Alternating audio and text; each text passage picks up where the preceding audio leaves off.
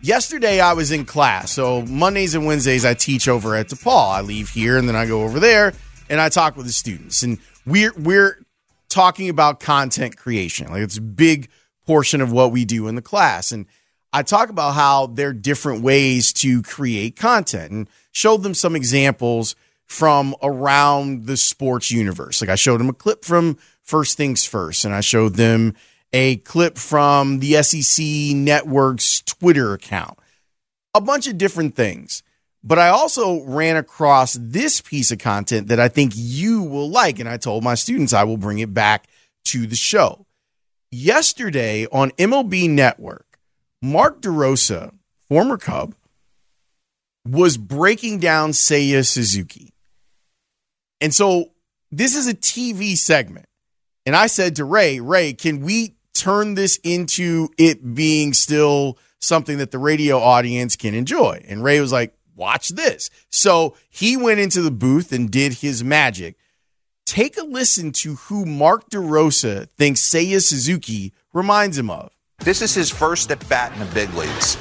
And I want you to look at who's on the mound. Corbin Burns, the N L Cy Young Award winner, okay? Who's got a two-seamer at ninety-six, a cutter at ninety-six, a slider that he shapes off that, a changeup. He's got every weapon in the book at his disposal, every pitch. Situation, man on second, bottom second. You want to endear yourself to the Wrigley faithful.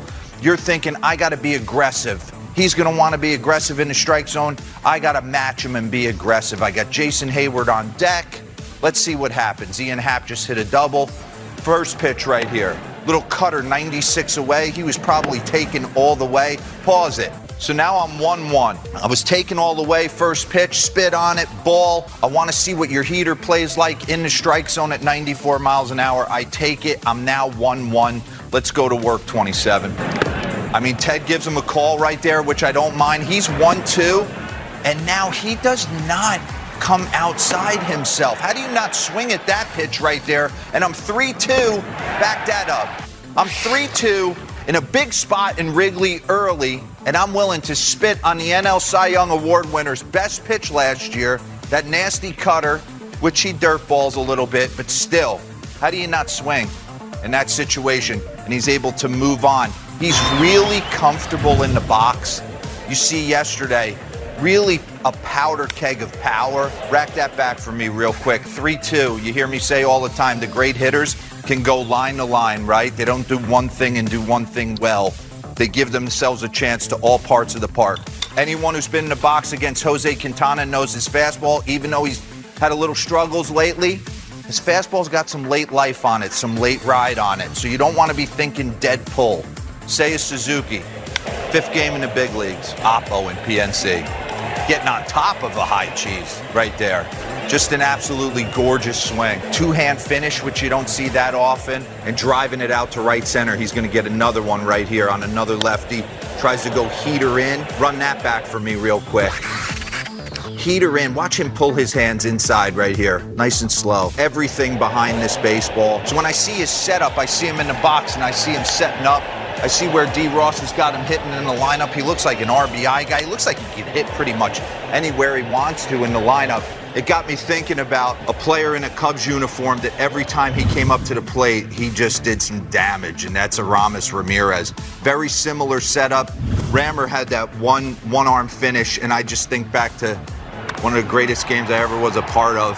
five four Milwaukee, and Aramis Ramirez hits the walk-off homer right there to kind of get us going, but Seiya Suzuki, pretty special. I know, minimum fifteen plate appearances. We're really small sample size. That was Mark DeRosa on M L B Network yesterday. That's high praise.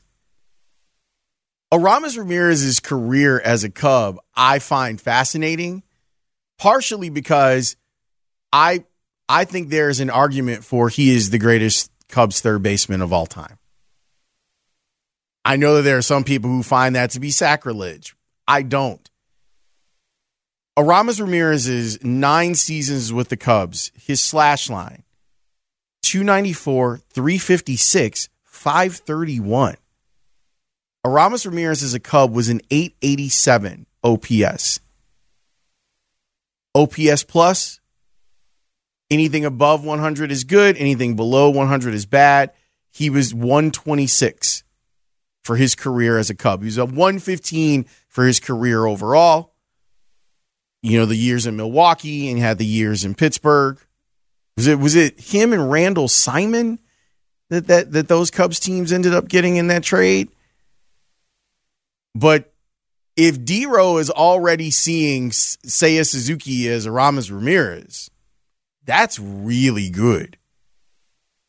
It doesn't look like it's taken him a long time to get used to major league velocity, which was one of my concerns. Now, look, the pitchers are going to put a book together on Suzuki.